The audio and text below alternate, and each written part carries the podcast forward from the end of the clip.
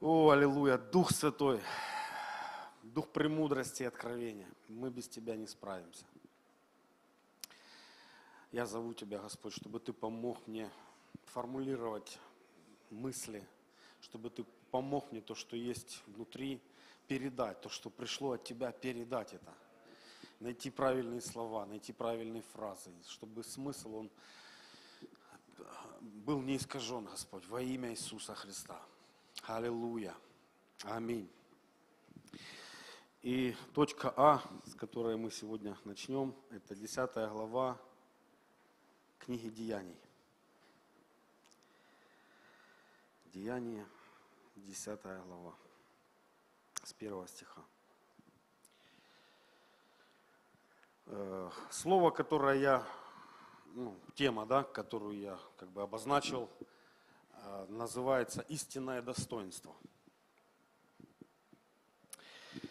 Ну и здесь 10 глава, она начинается с того, вообще вот эта история, которая здесь описана, она легла в основе тех событий, э, отголоски которых мы с вами читаем во всех э, посланиях апостола Павла.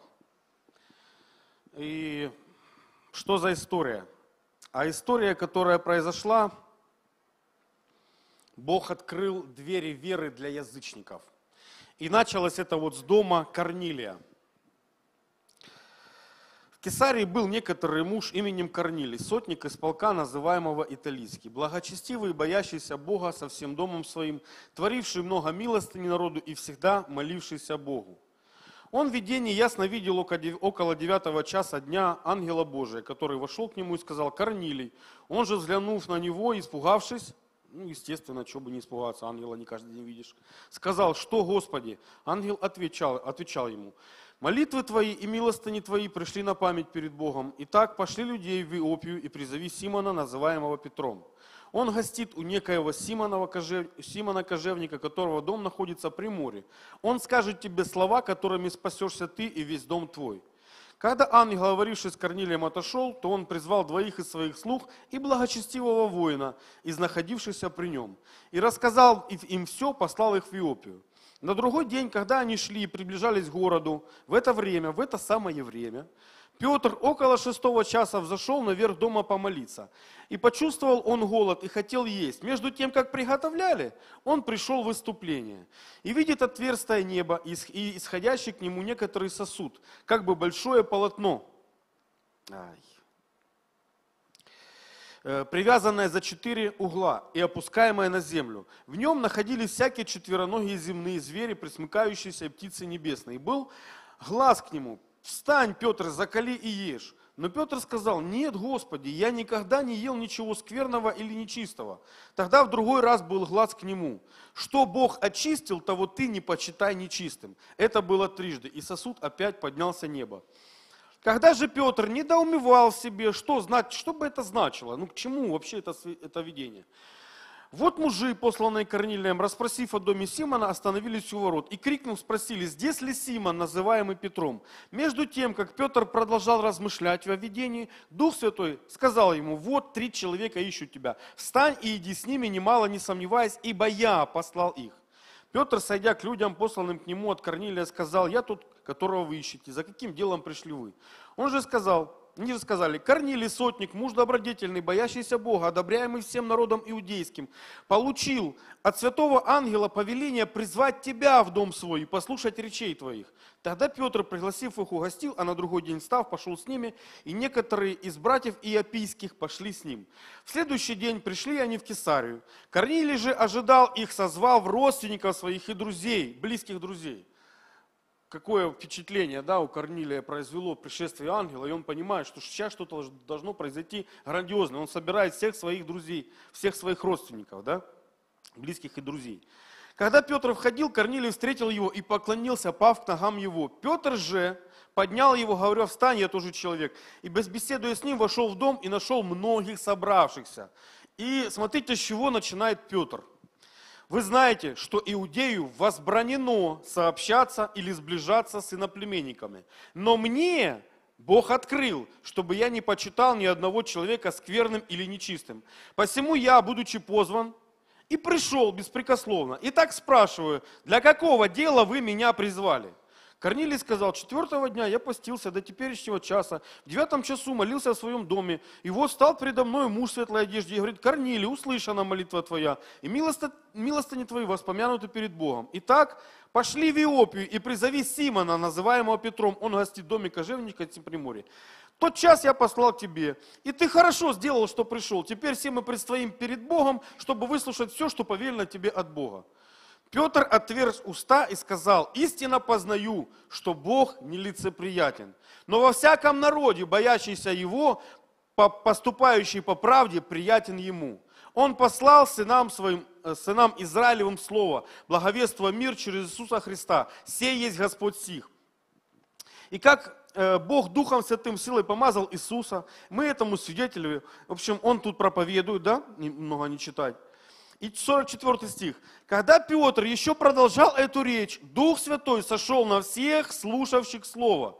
И верующие из обрезанных, хочу сделать акцент, пришедшие с Петром, они изумились, что дар Святого Духа излился на язычников, ибо слышали и говорящими языками, и величающих Бога. Тогда Петр сказал, кто может запретить креститься водой тем, которые, как и мы, получили Святого Духа? И велел им креститься во имя Иисуса Христа, и потом они просили пробыть у них несколько дней. Знаете, вот это вот событие, которое произошло, э, дальше мы читаем, да, когда Петр приходит к своим, и свои его упрекают. А говорят, слышишь, ты, говорит, ходил к людям необрезанным, ты что? То есть они его конкретно упрекают. А Петр, он начинает оправдываться, и он подводит к легитимности своих действий. Он показывает, он оправдывается и показывает факты легитимности своего похода туда. Он говорит, я не по своей воле, друзья. Смотрите, Бог послал туда ангела. Я вижу, э, ну, я вижу сосуд, видение, да, Бог со мной говорит через видение, показывает мне сосуд с нечистыми животными, говорит, закали ешь. Я говорю, не, не буду, Господи. И он говорит, то, что я очистил, ты не, не, не смей почитать нечистым. Я, говорит, сидел и размышлял, да, ну, приходят эти люди, говорят, пойдем. И я сообразую, я понимаю, что мне в небесной канцелярии выписан пропуск сходить вот туда, к язычникам, вот туда, к этим вот необрезанным. Так и говорит. И он говорит, я повинуюсь, это же воля Божья. Он, он как бы оправдывается, говорит, вот легитимность моих действий. Но то, что дальше происходило, говорит, не от меня, от меня не зависело, потому что Дух Святой сошел на них, когда они слушали Слово. В принципе, когда мы читаем Деяния, что происходило? Обычно Петр подходил, возлагал руки свои, да, и через возложение рук подавался Дух Святой. Мы это читаем, правда? А здесь, я думаю, Петр держал руки в карманы, и никто бы не заставил возложить руки, чтобы получить дар Святого Духа. И здесь Бог сам, без чего бы то либо разрешения, Он что делает? Дает дар Святого Духа. И написано, что из обрезанных, вот эти вот братья, которые пришли с Петром, из обрезанных написано они были, они изумились. А в чем же изумление, интересно? В чем изумление? Дух Святой сошел. Знаете, нам, может быть, вот непонятны эти тексты. Почему? Потому что мы не до конца понимаем вот культуру. Бог, вот, знаете, знаете, вот если бы мы находились ну, в, вот в этой еврейской культуре вот того времени, и с нами, вот мы бы знали все, что касается завета, мы бы знали все, что касается традиций и обычаев, мы бы знали все вот эти вот моменты, то мы бы тоже изумились, что ты делаешь, Бог? Как, как такое вообще может быть, что дар Святого Духа, а дар Святого Духа это обетование. Э, Петр, когда во второй главе Деяния проповедует, он говорит, покайтесь, да крестится каждый из вас во имя Иисуса Христа, да, и получите дар Святого Духа, обетование Святого Духа. То есть, обетование Святого Духа это было исключительно прерогатива Нового Завета. Но попасть в Новый Завет могли только люди, которые находились уже в Старом Завете. Это было в их интерпретации. А здесь происходит форменное недоразумение. Потому что Бог в обход Ветхого Завета впускает необрезанных людей, да, Корнилия, впускает в Новый Завет. И как, ну, о чем свидетельствует, что он впускает их? А он им дает Святого Духа. И они недоразумения. Как это так? На необрезанных. И знаете, что происходит э, э, в следующий, в следующий момент? Происходит вот это самое острое э, самое, самый сложный конфликт, э, который, ну, который мы потом читаем во всех посланиях апостола Павла. Он так или иначе, апостол Павел об этом говорит, что обрезанные, да, которые вошли в Новый Завет, уверовавшие, они пошли, здесь дальше, если читать, знаете, что э, происходило? Ну, хорошо, они как бы, э, Петр пришел к своим, оправдался, сказал, это не я, это, это Бог сам сделал, я ни, ни, ни при чем. И там есть стих написано, ну и они пошли и проповедовали, э, и не проповедовали никому, кроме иудеев. То есть они как бы, так, стоп, давайте пока что мы, мы не будем, оставим язычников в покое, не будем. Будем проповедовать всем, вот только иудеям, своим, обрезанным. Вот как бы вот это нас устраивает. Вот это вот, ну как бы в, нашем, в наш формат вписывается, понимаете? Но написано, что э, когда они пришли в Антиохию, язычники вдруг услышали весть, да? И там что-то начало происходить. Там начало происходить пробуждение. Это буквально вот Сейчас я скажу, какой стих. Легитимность, услышали, конец, миссионерская работа. Ну вот с 13 главы начинается миссионерская работа Павла. То есть там уже Павел приходит, и он видит эту благо... А, сначала из э, Иерусалима они посылают туда, в, в Антиохию человека. Эм, как его звали? Посылают человека, чтобы он пошел, пошел и посмотрел – что ж там происходит? Сейчас, сейчас мы это найдем. Э, Итак, если Бог дал им такой же дар, как и нам, уверовавшим Господом Иисуса Христа, это, это Петр оправдывается. Выслушав это, они успокоились и прославили Бога, говоря, видно, и язычникам дал Бог покаяние в жизнь. Это вот как бы они спросили с Петра, ты что ходил как необрезанным? Между тем, рассеявшиеся от гонения, бывшего после Стефана, прошли до Финикии, Кипра и Антиохии, никому не проповедуя слово, кроме иудеев. То есть они не готовы к тому, что Бог начинает делать. Но дальше. Были же некоторые из них киприяне и кирницы, которые, придя в Антиохию, говорили Елинам, благовествуя Господа. То есть кто-то все-таки пошел, начал говорить. И была рука Господня с ними. И великое число уверовало обратилось к Господу. Дошел слух об этом до церкви Иерусалимской и поручили Варнаве идти в Антиохию. Он, прибыв, и увидев благодать Божью, возрадовался и убеждал всех держаться Господа искренним сердцем. Представляете, приходит Варнава в Антиохию и видит что-то, что Лука потом называет благодать. Ну, ну благодать, там, ну, благодать это исключительно Божье проявление, что-то Бог делает. Причем делает то, что ну, ты не можешь это отрицать, что это не Бог.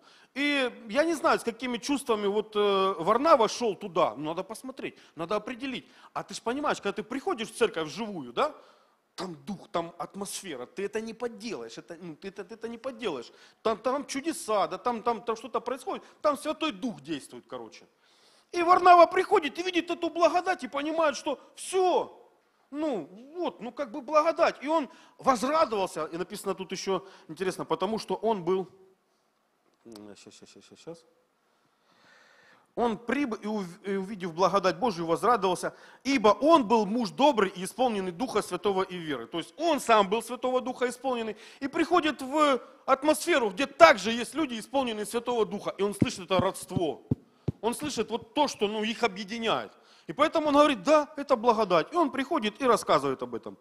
И после этого что? Потом Варнава пошел в Тарскис искать Савла и, найдя его, привел в Антиохию. Целый год они собирались в церкви, учили немалое число людей, и ученики в Антиохии первый раз стали называться христианами.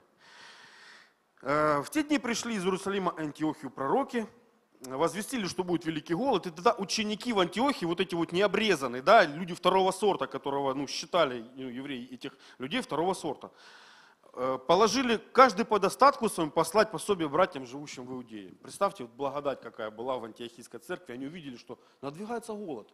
Надо братьям в Иудее помочь, у них там проблемы сейчас будут. Давайте, ну, и вот реально духовность проявляется, да, когда достали по своему достатку написано, положили и послали. И что и сделали, послав собранное к пресвитерам через Варнаву и Савла. 12 главу пропускаем до последнего стиха. 24 стих. Слово же Божье росло и распространялось. Варнава и Сава по исполнению взяв с собой Иоанна. В общем, тут дальше идет миссионерская работа. Здесь Павел ходит, проповедует. И происходит уже, давайте сразу 15 глава. А, тут, тут интересный момент был, когда э, ну, начинается конфликт э, между Павлом, вообще вот с 10 по 15 главу, вот это вот ну, конфликт, как вообще происходила вот эта вот благодать, которую Бог открыл двери для язычников. И тут э, мы видим, что они пришли в город в один, собрались, проповедовали, и язычники, э, при выходе из это 42 стих 13 главы. При выходе их из иудейской синагоги язычники просили их говорить о том же в следующую субботу. Когда же собрание было распущено, то многие иудеи и чтители Бога, обращенные из язычников, последовали за Павлом и Варнавою, которые, беседуя с ним, убеждали их пребывать в благодати Божьей.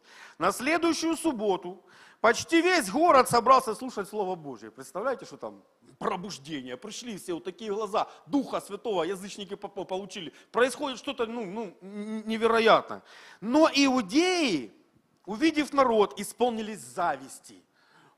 уходит из-под ног земля. То есть ну, у, них, у них происходит конфликт.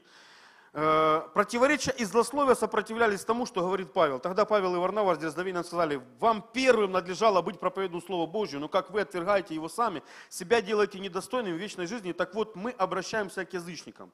Ибо так заповедал нам Господь. Так, и дальше мы а ученики исполняли с радости Духа Святого. В Иконию пришли в иудейскую синагогу, уверовало великое множество иудеев и елинов. А неверующие иудеи, опять иудеи, возбудили и раздражили против братьев сердца язычников. Впрочем, они пробыли здесь довольно долго, смело действуя в Господе, которым, в общем, здесь вот зарождается вот это вот э, пробуждение среди необрезанных. Ну, просто я ну, констатирую сейчас, да.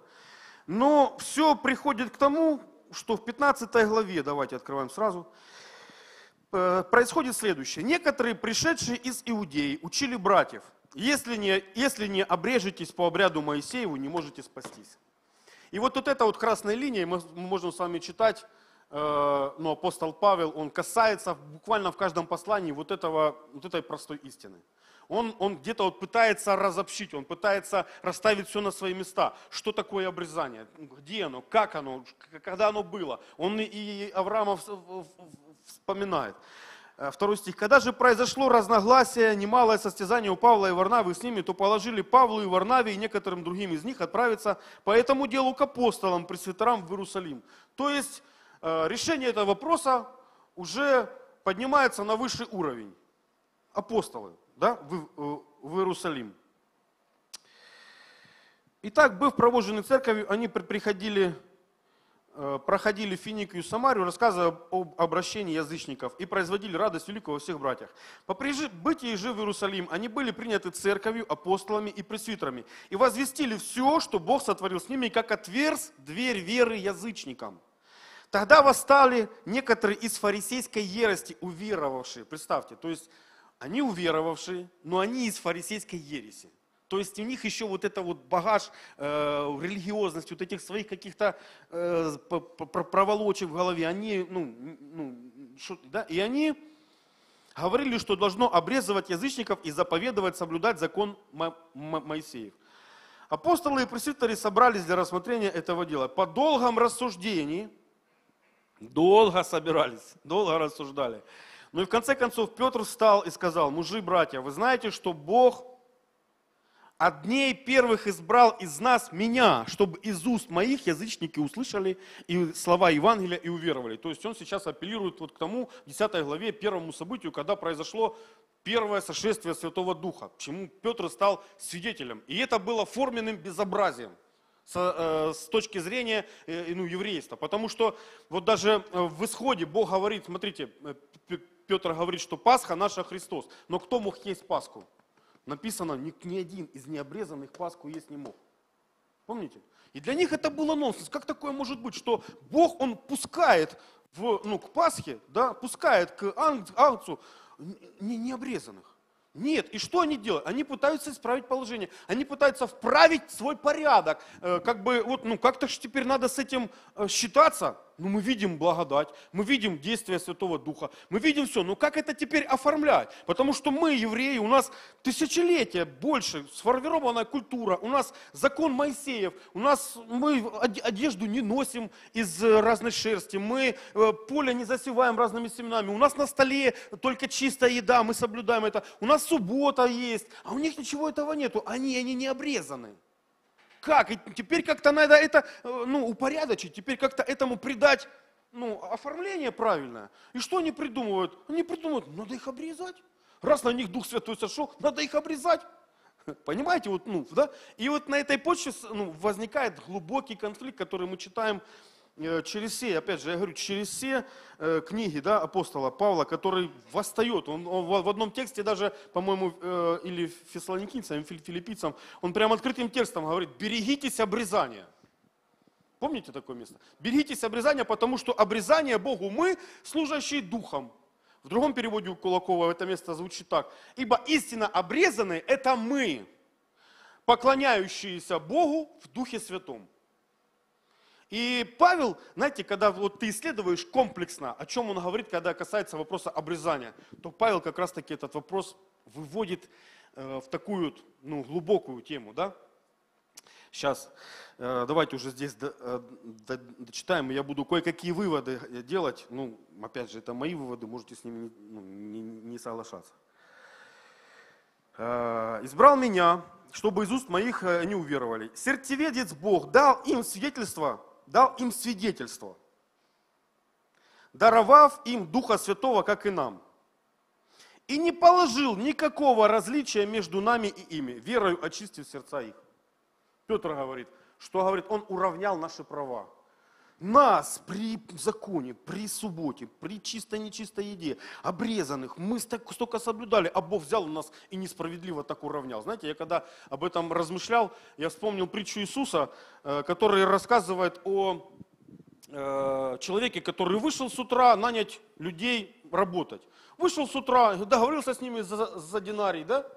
И как бы, да, хорошо. Потом в 12 вышел за динарий, иди работай, да. Потом вышел э, уже вечером, смотрит, праздно стоят люди. И их тоже, ну, давай, иди работай. И потом, когда пришло время расплачиваться, он начал с первых, ну, ну, вернее, с последних. На динарий. А те думали, что нам больше будет. То есть у них преимущество, думали, сейчас появится. А когда дело до них дошло, они смотрят, что им тоже динарий. Им показалось это несправедливым. Вот я думаю, что евреи вот тут оказались тоже в такой же самой ситуации. Несправедливо, Бог, как ты их так вот легко, мы тут и соблюдаем, мы тут и суббота, мы тут и обрезаны, мы тут, ту, ту, ту, ту, ту, мы тут комара отсаживаем, мы верблюда проглатываем. А их, глянь, они ничего этого ну, не делают, и ты раз их очистил их сердца Духом Святым. Непонятно. И у них, ну, они не, не хотят мириться вот с этим вот, э, ну, по, по их мнению, э, с, с вот этим вот равенством. То есть они чувствуют, себе, что они все-таки должны, должны иметь какое-то преимущество. Они привыкли, в их культуре так, так и было, что это не обрезаны. Если мы посмотрим через Библию, да, когда э, Давид на филистимлянина как говорит? Кто этот необрезанный? То есть это как вот, ну, для них были люди второго сорта. Это люди, которые, знаете, я начал вникать, откуда вот, ну, что такое обрезание, в чем смысл обрезания. Я хочу сегодня поговорить вот, ну, еще сейчас, да, вот еще одна точка такая, сосредоточение э, каких-то откровений. Хочу, чтобы вы были внимательны. Потому что, э, ну, в этом смысл. Павел, смотрите, ну, о чем говорит. Он начинает разбирать эту тему в, в Римлянах, 4 главе. Он говорит об Аврааме. А от, оттуда началось обрезание. Правда? Ну, если вы читаете Библию, вы знаете, что началось обрезание, когда Бог Аврааму пришел, и вот с ним он работал. Я, знаете, я вдруг увидел, что вот завет, да, это 17 глава Бытия, давайте будем открывать теперь еще. Бытие, 17 глава. Это вот именно по, по, по повеление. Уже Аврааму 99 лет. То есть вы помните, что Бог начал с Авраамом еще когда ему было там лет 60 с копейками, да, по-моему? Ну, да? То есть и это все время Бог что-то шел, шел, шел.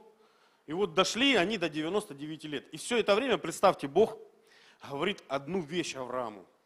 Все время он говорит одну вещь. Я произведу от тебя великое потомство. Я вот задаю вопрос, Бог, а зачем тебе вот надо от этого потом, ну, от этого Авраама потомства? Вот что такого, ну, ну потомство? Да?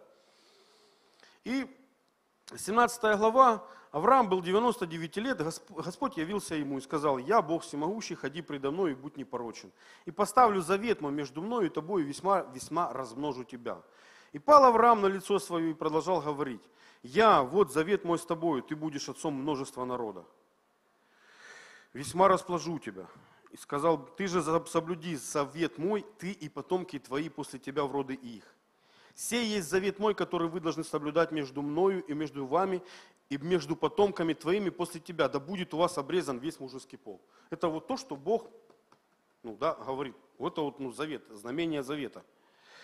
Восьми дней от рождения да будет обрезан у вас в роды ваши, младенец мужеского пола, рожденный в доме, купленный за серебро у какого-нибудь иноплеменника, который не от семени твоего. Вот тут, смотрите, сразу э, хочу провести параллель, что в принципе то же самое Бог и говорит евреям, которые в Египте, выводит их из Египта, и говорит, если кто захочет есть Пасху, какой-то иноплеменник или пришелец между вами захочет есть Пасху, то ему надо обрезаться.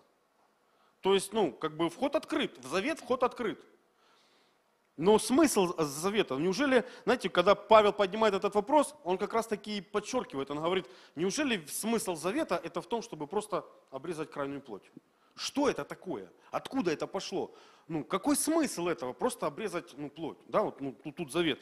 Непременно да будет обрезан, рожденный в доме твоем, купленный за серебро твое, да будет завет мой на теле вашим заветом вечным.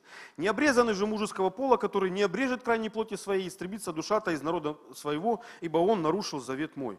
Знаете, я понимаю, что если вот, э, ну, не говорить э, об этом э, так, как об этом пишет Павел, то многие верующие, христиане сегодня современные, они делают себе обрезание. Я был удивлен, когда это узнал, просто потому, что, ну как, ну, ну, ну как, идти и делать обрезание. Ну тебе Бог не говорил, тем более, когда мы читаем 15 глава Деяния, мы чуть-чуть там не, не дочитали. Они там пишут как раз постановление. Давайте, ну да, и, и- и они там, э, сейчас, Бытие, э, Деяния 15 глава, немножко, видите, у меня не совсем получается все упаковать правильно.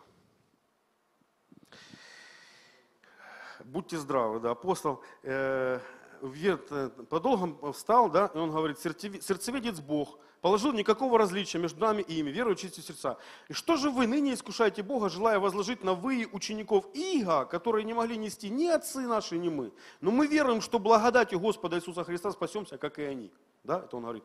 После же того, тогда умолкло все собрание, выслушал Варнаву и Павла, рассказавшие, какие знамения чудеса сотворил Бог среди них, среди язычников. После того же, как они умолкли, начал речь Иаков и сказал, мужи, братья, послушайте теперь меня. Симон изъяснил, то есть он о Петре говорит, как Бог первоначально презрел на язычников, чтобы составить из них народ во имя свое.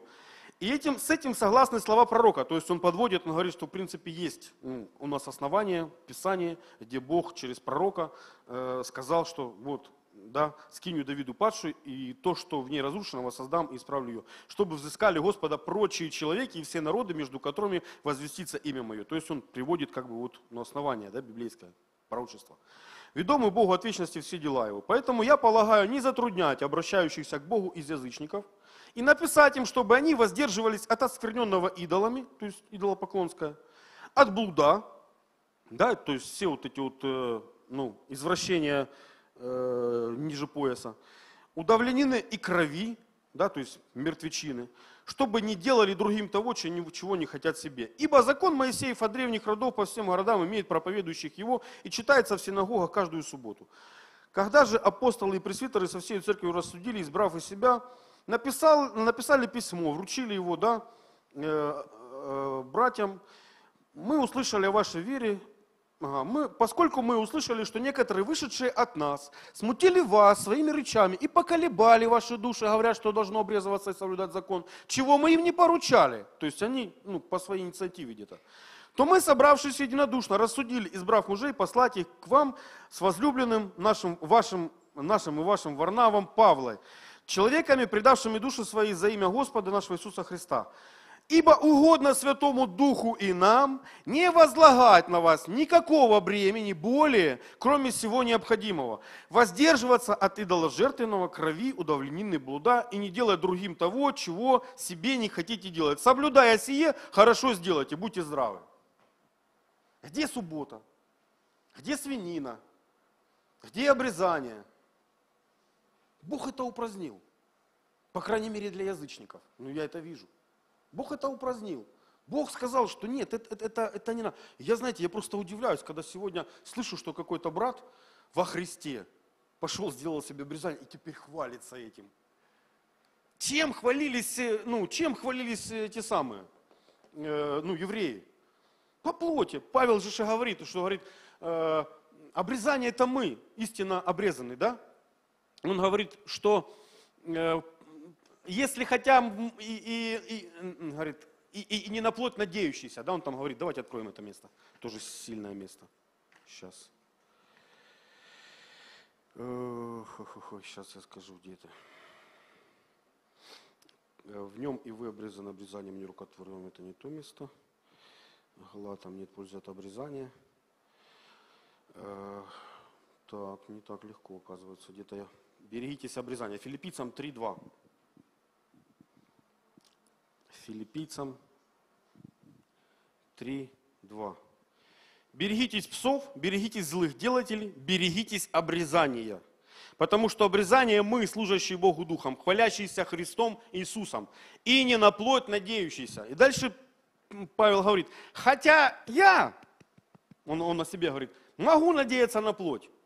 Да, он говорит, если кто другой думает надеяться на плоть, то тем более я, обрезанный восьмой день из рода Израиля, колена Вениамина, еврей от евреев, по учению фарисей, по ревности гонителей Церкви Божьей, по правде закона непорочной, без, ну, то есть преимущество. И он говорит, ну что для меня было преимуществом? Он, он признает это, он говорит, это для меня было преимуществом. Но в определенный момент Бог это упразднил, и я с этим согласен. В этом нет ничего, ну, ничего важного. Если мы, э, да, вот вникаем в, вообще в то, что говорит, э, то, то, что говорит Павел. Он говорит такие слова, это в Римлянах второй главе, э, давайте тоже откроем. Римлянам 2, 28, 29. Вообще очень много мест, я понимаю, что ну, мы все не, не успеем открыть. 2, 28. Ибо не тот иудей, кто таков по наружности, не то обрезание, которое наружно на плоти, но от иудей, кто внутренний таков, и то обрезание, которое в сердце, по духу, а не по букве. Ему и похвала не от людей, но от Бога. А теперь я возвращаюсь к Аврааму. Смотрите, Павел здесь, э, здесь же в Римлянах, только в 4 главе, он говорит, Римлянам 4 глава, он касается как раз вопроса Авраама. Сейчас стих.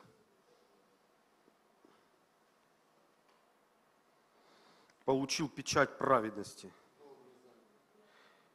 Знак обрезания он получил как печать праведности через веру. А, знаете, это вот, в принципе, это единственное место, где говорится, что это печать праведности. Во всех других местах говорится, что это знамение завета. Знамение, знак. Вот если кто-то сомневается, что вот это кольцо у меня золотое, я могу показать пробу. Вот, вот где-то вот, вот на вот этом вот уровне, когда Бог, да, э, Павел говорит, что говорит, это печать праведности. То есть он признал его, он нашел, он, ну, он, он испытал его внутренность, он нашел его, какой Авраам, да, его качество испытал. И только когда он испытал его качество, он ему дает, и он говорит, я от тебя произведу великое потомство. Знаете, я когда об этом думаю, я понимаю, что Бог как селекционер. Он как вроде бы среди народов хочет вырастить определенную вот, ну, да, да, род такой, благородный такой, да. И я тогда задаю Богу вопрос, Бог, а ну, обрезание, ну, вот ты печать, это, это вот откуда вообще? И я э, забиваю в, в, в, поисковике, в поисковике слово «необрезанный». И, и вообще обрезание. И я, знаете, для, ну, к своему удивлению, я много раз это читал, но всегда пропускал это немножко мимо. Но Писание, оно много раз э, говорит о том, что вот в исходе. Э, Второзаконие 10.16. Итак, обрежьте крайнюю плоть сердца вашего. То есть, наряду с тем, что есть обрезание снаружи, Бог говорит, что должно быть еще обрезание внутри. Понимаете? Э, Иеремия 4.4. Обрежьте себя для Господа. То есть, смотрите, хочу просто показать вот, это вот, вот этот вот момент, когда Бог обрезывает Авраама, да, говорит ему об этом, о, о, о знаке завете, то, он, э, то это как печать правильности, это как знак того, что он имеет определенные качества, которые Бог ну, ценит. Он имеет определенное достоинство, которое Бог признает. Понимаете? И поэтому он говорит, от тебя я произведу великое потомство. А теперь 18 глава э, книги э, Бытие, там открывается тоже интересный момент. Э, Бытие 18 глава 17 стиха. Бытие, первая книга Библии, если кто ищет. 17, э, секунду, 18 глава 17 стиха. А здесь э, Бог говорит, и сказал Господь, утаю ли я от Авраама, что хочу делать. И здесь как бы про между прочим, он говорит, от Авраама точно произойдет народ великий и сильный, и благословятся в нем все народы земли. Ибо я избрал его для того, чтобы он заповедал сынам своим и дому своему после себя ходить путем Господним, творя правду и суд, и исполнит Господь над Авраамом, что сказал о нем. Смотрите, ибо я избрал его. Когда Бог говорит, я его избрал, знаете, что мне это напоминает? Это когда ты берешь каталог, начинаешь листать, так, не нравится. Нет, не, не мое. Нет, не подходит. Нет. А, а, а, ну, вот, вот, вот, избрал. Понимаете? То есть, почему-то Бог вот, ну, что-то нашел в Аврааме. Вот что-то ему в нем понравилось, и он это оценил. И он говорит, вот это вот я хочу распространить великое потомство. Я хочу, чтобы вот это, то, что есть у Авраама, оно было во многих людях. Он это оценил, как печать праведности дал. Понимаете? Но самое интересное то, что когда с одной стороны Бог говорит, я произведу от тебя великое потомство, но когда они доходят до Синая, помните, и Моисей задерживается там на горе больше там что-то 40 дней, то Бог, он в гневе своем говорит, так, сейчас я, говорит, это, это короче, ну, всех, всех убью, а от тебя, а от тебя, Моисей, да, убью сейчас это все, а от тебя, Моисей, произведу новое потомство. Представляете? То есть, как вот они его ну, достали. Почему достали, интересно? Да потому что они по своим качествам не соответствовали вот тем вот вещам, которые Бог однажды подчеркнул в Аврааме. Это же самое говорит Иисус, когда говорит, если, вы, вы, если бы вы были детьми Авраамовыми, да, ведь они ходили, мы дети Авраамовы, мы обрезаны, у нас суббота, у нас там что, мы не едим там все такое плохое. Да, отец наш Авраам, они этим кичились, они этим хвалились, а по качеству внутренности, по содержанию внутренности своей, они не соответствовали. И Иисус об этом говорит. Вы, говорит, наружность чаши облизываете, а внутренность ваша, да, она полна хищения и лукавства. Смотрите, и вот тут вот я хочу еще одну ремарку сделать. Бытие 18 глава, где мы читаем, да? Э, я просто, ну, это обратил внимание. Ну, наверное, не я, Дух Святой. Э, Ибо он заповедал сына, э, я избрал его для того, чтобы он заповедал сынам своим и дому своему после себя ходить путем Господним, творя правду и суд. И исполнит Господь, да? И вот это вот термин «правда и суд». Очень интересный термин. Потому что мы также это, это встречаем ну, еще э, в некоторых местах. Правда и суд. Это что-то, вот, знаете, как вроде бы красная ниточка еще проходит через всю Библию. Потому что именно о правде и о суде, помните, мы читаем, Иисус говорит, и когда придет Святой Дух, Он придет и обличит этот мир о грехе и о чем еще? О правде и суде. А помните еще такой э, момент, это Псалом э, 96, 2. «Правда и суд – основание престола Божьего». Вы понимаете, что вот это вот правда и суд, и еще у, Иеремии, когда Иеремия говорит, э, да, Бог через Иеремию говорит, да не хвалится э, ну, э, хвалящийся тем, да, своим богатством, своей силою и своим чем там. Но хвалящийся хвались тем, что зна- знает меня, разумеет меня, ибо я Бог, творящий милость, правду и суд. Вот правда и суд – это неотъемлемая черта, это вот как красная линия, которая проходит, это вот как природа Бога. И причем э, Псалом 105.3 написано «блаженны, хранящие суд и творящие правду». Вот если вы забьете суд и правда в поисковике, вы просто увидите вот эту вот красную линию через всю Библию. Что это вот, э, ну, это такой вот еще один библейский термин, который как бы говорит об основании, да, основание престола Божьего. А, Авраам должен научить своих сынов правду и э, и суде. Псалом, да, говорит, блаженные хранящие суд и правду. То есть хранящий суд, что это? Хранящий справедливость. А где этот эталон справедливости взять? Я вот тут вот опять же, я, я возвращаюсь, знаете, к Аврааму. Почему? Потому что ну, на нем Бог поставил печать, на первом. То есть это был так- такой, э, ну я, я, наверное, сказал бы, временный эталон, образец, на который нужно было равняться. Позже перед нами, да, когда мы говорим, что пришел Христос, э, то есть новый эталон, вообще чистейший, то есть, ну, чистый-чистый эталон, да, когда э, это был Бог во плоти, Бог, который был вот в этой человеческой плоти. Интересно то, что в еврейской культуре представление о самом человеке э, было ну, следующим. Они думали, что плоть, да, физическая плоть, это некий сосуд. А вот содержимое сосуда как раз таки в человеке и появляется, когда? Когда Бог в Эдемском саду сделал фу, в Адама и стал человек душою живою. И вот они в своем представлении, то есть вот это вот содержимое, оно возвращается к Богу после того, как ну, тело умирает. Да? Когда человек, мы говорим, ну, смерть э, наступает. И вот это содержимое. Так вот, если мы говорим о человеке, то мы говорим прежде всего о чем? О содержимом, о качестве содержимого. И когда мы говорим о том, что Бог поставил печать праведности на Аврааме, то мы имеем в виду, что это было, в нем было качество, которое Бог оценил. Это было его достоинство. И он хотел, чтобы это достоинство видеть в его сынах, в его потомстве, в поколениях. И интересно, знаете что, я вот опять же, да, э, такой вот момент, когда э, говорится, Иеремии, Иеремии, давайте откроем 2.21. Иеремия, Иеремия 2, 21. Я насадил тебя, как благородную лозу, самое чистое семя. Как же ты превратилась у меня в дикую отрасль чужой лозы?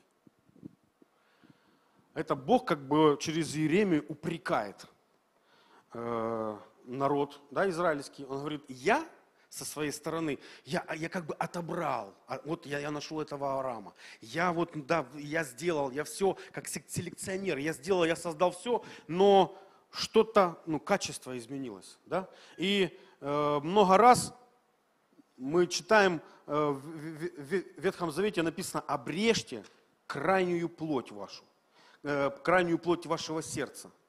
То есть Иеремия 9 стих. Весь дом Израилев с необрезанным сердцем. Евреям 7 написано, закон ничего не довел до совершенства. Тоже интересный момент, хочу его, ну, о нем э, сказать. Э, Почему? Потому что, знаете, такая у меня, ну да, вот мы, мы с одной стороны, Яков говорит, что закон, он, с- э, это совершенный закон. То есть в нем ошибок нету. А в чем тогда проблема? Почему у этого совершенного закона ничего не получилось довести до совершенства? Знаете, у меня, я никогда не забуду, у меня была в цеху такая история в сварочном, когда э, нам пришел заказ сварить большую емкость. Я не знаю, там кубов 20, может быть, три, ну, ну, не, не- буду, не, не помню. Большая емкость, то есть, ну, просто вот здор- здоровая, наверное, да как вот это помещение, может быть, ну, чуть-чуть меньше. Вот представляете, да? И на эту работу нашли специалиста, профессионала. У него там, э, короче, стажа горячего на Азовстале было. И вот собрали все сначала на предхватках и дали ему электроды обваривать. Все, чисто уже работа обваривать, ложить шов так, чтобы оно не протекало. И вот этот профессионал приходит, к- я как раз был в кабинете у э, начальника, приходит этот профессионал, так вот бросает электроды, говорит, сварите этими электродами сами. Я никогда это не забуду, знаете почему? Потому что я понимаю, что передо мной профессионал, пятый разряд, сварщик. Он, ну, но он говорит, я не могу ничего сделать этими электродами. Почему? Потому что я когда начинаю вести дугу, э, а, а, ну какая-то ну, обмазка там же, да, на электроде, и начинает, говорит, у меня дуга уходить в разные стороны. Я, говорит, она должна быть направлена. Это, говорит, качество, э, ну, качество, вот, дайте мне, говорит, хорошие электроды. Я, говорит, профессионал, но я, говорит, этими электродами работу не сделаю. Закон, профессионал, он, он, у него нет изъяна. Знаете, это еще один такой пример тоже интересный, когда видели, да, вот накружали, делают да, э, сосуды. И вот представьте себе, что этот э, мастер, который делает вот этот вот сосуд, да, это есть закон совершенный. Он профессионал, он такие амфоры может сделать. Но когда у него под руками глина, которая не соответствует качеству, там, ну, он- она, она не может, она не может же держать, она не может. И он как бы не старался, он говорит, извините, все, что я могу из этого э, Г сделать, это вот это вот горшок, вот этот вот горшок я могу сделать.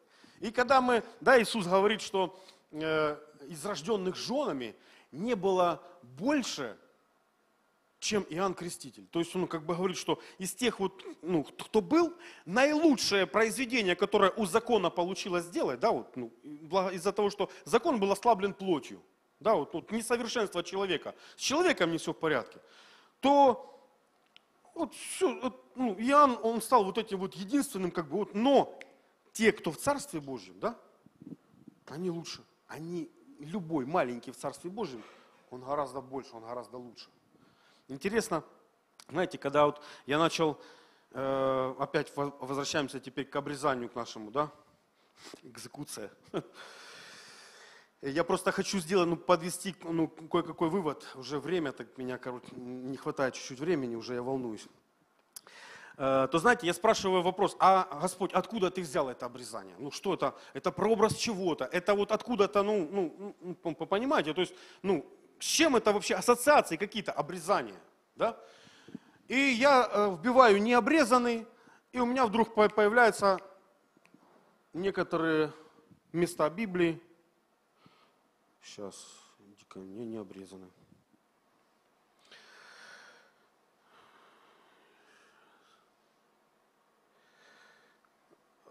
Что само вырастет на жатве твоей, не сжинай, и гроздов с необрезанных лоз твоих не снимай. Да будет это год, земля, необрезанные лозы. Я вдруг понимаю, смотрите, а где этот, этот, этот образ как раз с виноградом? А тут же ж я читаю, да, мы, мы с вами прочитали только что, я насадил тебя как благородную лозу. А ну, Женя, можно теперь э, вот тот из Википедии выдержка? Я забил в, в гугле, а что будет, если лозу не обрезывать? Если не обрезать и не посынковать виноград весной, он будет расти, как ему вздумается. Свои соки он будет пускать не на плоды, а на листья и верхушку. Из-за этого ягоды будут маленькими и невкусными. Также весной срезают все побеги, которые в прошлом году отплодоносили. Оставляют пни по 0,5 сантиметров. Ну и напоследок еще вот эту фотку, где вот, вот она сформированная, э, благородная, да, мы говорим, вот Бог, Он как селекционер. Он отобрал, он говорит, я насадил тебя как благородную лозу. Но что надо было? Надо было обрезаться. Надо было, чтобы Авраам, он научил сынов своих ходить путями, с теми же, какими ходил э, Авраам. И чтобы они хранили суд и творили правду. Вот он должен был этому научить. Но так как они не обрезали свое сердце, а у Бога претензия, обрежьте свое сердце. Вы снаружи обрезаны, да, он это в Иеремии говорит. Вы снаружи обрезаны, а внутри вы не обрезаны. Христос об этом приходит говорить, да? Он говорит, что вы, вы, вы, вы не соответствуете. Вы, говорит, э, ну, вот бер- берешь бутылку, в нее набрали водопроводной воды, а потом раз, наклеили этикетка «Нарзан». А ты понимаешь, ну, раз, попил, да какой это нарзан, это не нарзан. Ну так же и с, и с человеком, да? Когда э, э, приходит Бог на Синай и смотрит вот на это сборище, которое народ сел, есть, пить и позже стал играть. И он говорит, слушай, не, не, не, разве не насадил я тебя как, как благородную, да, вот, вот это вот, вот, вот сорт. Вот он хотел вывести вот этот вот сорт, да. И позже очень интересное место, когда э, пророк тоже говорит отрасль. Это я вот забиваю сейчас. Отрасль. И есть пророчество именно о Христе. Да, и если вы помните, то сам Христос, 15 глава э, Евангелия от Иоанна, он говорит, «Отец мой виноградарь, а я истинная виноградная лоза». А до этого еще было пророчество Исайя 11 глава, 11 стих. «И произрастет отрасль от корня Иисеева, и ветви произрастет от корня его, и почиет на нем Дух Господень, Дух премудрости и разума, Дух совета и крепости, Дух ведения и благочестия. И страхом Господним исполнится и будет судить по взгляду очей своих, и по слуху ушей э, своих будет решать дела, и будет судить бедных по правде, и дела страдальцев земли решать по истине. Жезлом уст своих поразит землю, духом уст своих убьет нечестивого» будет припоясанием честь его плава и припоясанием бедр его истина. Еще есть тоже место, вот я вот уже в последний момент, э, там именно говорится в этом пророчестве об отрасли. Вот, это Иеремия 23.5. Вот наступают дни, это тоже, то был Исаия, да, у нас пророчествовал о, о Христе, говорил, что отрасль, да, от Тома Исеева. И вот и, Иеремия, вот наступают дни. То есть мы понимаем, что вначале Бог как бы насаждает лозу э, от Авраама, да, то есть он, я насадил с тебя как благородную лозу, семя самое чистое, а ты ну, из-за того, что не, не обрезывалось, да, вот внутреннее качество поменяло. Ты осталась называться благородной лозой, а по качеству не соответствуешь. Тебя пьешь, а ты простая вода из водопровода. Это я так утрирую. Э, Иеремия. Вот наступают дни, говорит Господь, и восставлю Давиду отрасль праведную, и воцарится царь, и будет поступать мудро, и будет производить что? Суд и правду на земле. Опять я хочу, чтобы вы еще эту ну, да, красную линию, которую Аврааму он сказал, суд и правду – здесь он говорит, он будет, он то, вот это вот мое, да, основание престола Божьего, суд и правда. Это как вот линия, да, такая проводится. И здесь он говорит, что вот он придет и, да, э, будет производить суд и правду на земле. И уже как бы я подхожу к самой последней точке. Почему? Потому что я хочу сейчас вот сделать небольшой вывод, я, ну, как бы не, не знаю э, до конца, ну, является ли он теологически верным, но по принципу, как бы, я понимаю, что это так. Почему? Потому что мы с вами сейчас возвращаемся в 10 главу Деяний. Я задаю вопрос. Деяние, 10 глава, 2 стих. Я задаю вопрос, а почему Лука, который пишет Деяния, он ну, как бы говорит об этом, о, говорит о качествах Корнилия, о достоинстве Корнилия, да? Благочестивый. Я вот когда вот размышлял, я понимаю, что последние два раза, когда я проповедовал, я так или иначе как касался благочестия. А сейчас вот я как бы вроде бы как вывод хочу сделать, что, как вы думаете, можно ли благочестие считать обрезанием духовным на сердце? Вот вопрос. Можно ли считать духовное обрезание на сердце, которое Бог говорит э, евреям, обрежьте крайнюю плоть вашего сердца. Обрежьте, обрежьте, обрежьте. Вот все вокруг народы не обрезаны, а Израиль с необрезанным сердцем. Бог упрекает и говорит о, о необрезании сердца. То здесь, да, мы говорим о благочестии. Благочестивый, он как бы дает, э, дает вот эту характеристику. И я задаю вопрос, а можно ли считать благочестие, да, вот, ну, а, помните вот это еще место, тайна благочестия, беспрекословно благочестие тайна, Христос, Бог, явившийся во, во плоти. В чем секрет благочестия твоего и моего? Дух Святой живет во мне. Он является вот этим нерукотворным обрезанием, он делает. Да? Помните, это уже в другом э, месте написано, Колоссянам 2.11. В нем вы и обрезаны обрезанием нерукотворным. Как? Духом Святым. И Дух Святой, Он что делает в человеке? Он делает вот это вот благочестие, воспитывает человеке благочестие, род праведный. Вот это благородное, да, благо, благой род. Благо, опять же мы говорим, да, слово благо, Бог благой. А благо это частичка, которая говорит о том, что о принадлежности, о, о, о, о родстве, о идентичности с Богом. Благород, то есть род, который имеет свои корни в Боге. Суд и правда. Хранят суд и творят правду. Аминь. Просто хочу вот эти вот, ну, немножко свести, да. И он говорит, благочестивый, боящийся Бога со всем домом, сотворивший многие милости народу и всем молющийся Богу. Я задаю еще опять же вопрос, а кого я сегодня могу назвать благочестивым? И если я кого-то могу сегодня назвать благочестивым, то на что я буду опираться, когда я буду говорить, Артем благочестив? Как я могу это сказать? На что я опираюсь в своих, ну, в своем выводе, в, своем, в своей оценке, когда говорю Артем благочестив? На что? На поступки, на дела. Он, его репутация, то, как он себя ведет, то, как он себя преподносит, то, как он, вот его жизнь, да, сама. И поэтому, когда, я думаю, не зря и именно Лука, он пишет характеристику, дает Корнилию.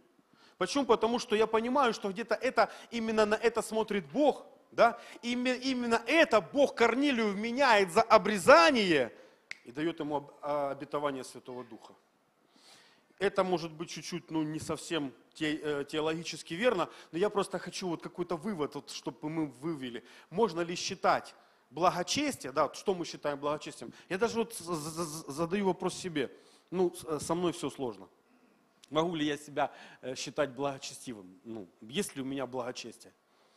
Я понимаю, что, ну, в принципе, я за собой ничего не знаю. Но сказать о себе, что я благочестивый, не могу, потому что, знаете, как Павел пишет, говорит, «Э, я, говорит, за собой ничего не знаю, но тем не оправдываюсь, судья мне Господь. Потому что есть что-то, ну, чего я еще не знаю о себе. Понимаете? То есть где-то вот этот вот момент, я понимаю, что благочестие это, ну, вот я не знаю, мне как напрашивается этот вывод, вы можете с этим ну, не соглашаться, но это вот и есть, да, вот, ну, качество, качество. И когда э, проповедь я сегодня сказал, да, назвал я тема истинное достоинство. Это вот обрезанное сердце. Это вот, вот это вот благочестие внутреннее внутри. Это настоящее обрезание, истинное обрезание. Это вот мы, служащие Богу Духом. Это вот вы, мы, когда в нашем духе есть чистота Святого Духа. Когда мы, ну, там нет никакой другой, мы остаемся на стороне суда, справедливости, да, не остаемся на, на, на стороне э, творить правду. То есть не ходить на совет нечестивых, не сидеть в собрании развратителей, не стоять на пути грешных. Все, вот все, основание престола Божьего, суд и правда. И поэтому, э, да, как э, Петр, когда видит, э, что происходит, да, он говорит, истинно познаю, что Бог нелицеприятен. Ибо во всяком народе человек, который боится Бога, приятен ему. Вот Бог вот эти качества почитает. Вот Бог вот это вот внутреннее качество, да, не то, что снаружи. Не то, что вот снаружи, да, когда э, Павел, он разносит просто в пух и прах и даже э, открытым тестом говорит, берегитесь обрезания. В этом нет никаких преимуществ. Это не является э, наружным преимуществом, является каков-то внутри. Потому что не тот иудей, который по наружности такой, и не то обрезание, которое на плоти, но тот иудей, который внутренне таков. Да? И то обрезание, которое там вот на сердце. Благочестие. Благочестие. Внутреннее обрезание. Я не знаю, доставил ли я вас в ту точку, в которую я планировал вас доставить. Но надеюсь, ну, хоть какие-то моменты удалось за, за, за, за, зацепить. Сейчас я еще пройдусь по своим записям, если я Ага, вот почему э, Бог избрал Авраама среди всех остальных, да? Э, просто потому, что он был ближе всех остальных к оригиналу.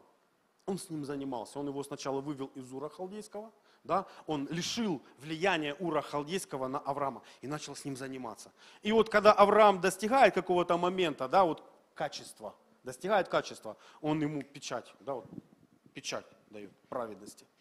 Да? Почему? Потому что Авраам среди всех вот тех вот, кто он, он его избрал, да, он был ближе всех к оригиналу. Но это до момента, пока не пришел на землю Христос. Он является вообще оригиналом.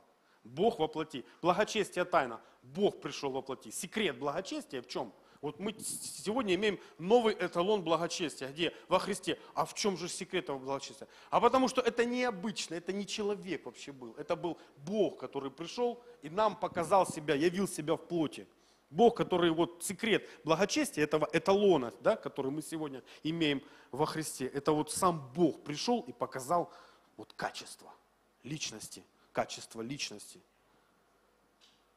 И говоря о истинном, да, истинном достоинстве, также еще хочу сказать два слова о э, ложном достоинстве, потому что, к сожалению, мы, мы живем сегодня в культуре э, таких внешних, да, когда смотришь, э, ну, все, да, все товары, они так вот, маркетинговые ходы, сделать так, чтобы тебе захотелось. Когда смотришь Э, помните, не помню, по-моему, Петр пишет, он говорит, что да будет украшением вашим не внешнее плетение э, волос, да, и не нарядность в убранстве, а сокровенного сердца человека. То есть я понимаю, что многие люди сегодня тратят колоссальные ресурсы, тратят колоссальные силы на то, чтобы внешнюю картинку сделать идеальной, безупречной, чтобы только глянул и захотелось выставить на показ все, все достоинства, которые есть, оголить все то, что можно оголить, показать товар так, приделать еще какой-то фильтр. Мы просто немножко связаны с э, торговлей в интернете. И у нас есть там конкурент один, которого удается делать такие фотки. Вот ты смотришь на фотку, она такая атмосферная, она так передает. Ты смотришь на эти часы, и тебе прям хочется их на руку одеть. Я понимаю, что мы сегодня живем в такой культуре, когда вот, ну, да, это культура, когда надо посеять, когда надо заставить о себе думать вот так вот, вот, вот да, вот, чтобы тебя, тебе подумали, вот так вот я сейчас сделаю. Я сейчас вложу деньги в это, я сейчас вложу силы в это. Я в спортзал хожу для того, чтобы... Хорошо, я не против всего этого, но только тогда, когда есть самое главное – внутренние качества. Поэтому, по, э, почему? Потому что ты можешь сделать свое тело красивым, но как только с тобой начинаешь общаться, ты пьешь эту воду, она с крана, в ней нету, ну, ну, да? Ты, ты начинаешь человеком общаться, ты понимаешь, что он поверхностный, что у него глубины нету, что он, ну, да, вот, ну, да, он, он, в нем личность еще не, он, он живет какими-то да, вот и, и вот эти тенденции, я понимаю, что это нам сегодня навязывается обществом как некое достоинство, как некие преимущества, да, ну, но истинное достоинство – это вот внутренний, сокровенного сердца человек, э, кроткого и какого духа? Молчаливого духа. Молчаливого духа. Как сложно иногда быть молчаливого духа, да? А вот так и получается, что настоящее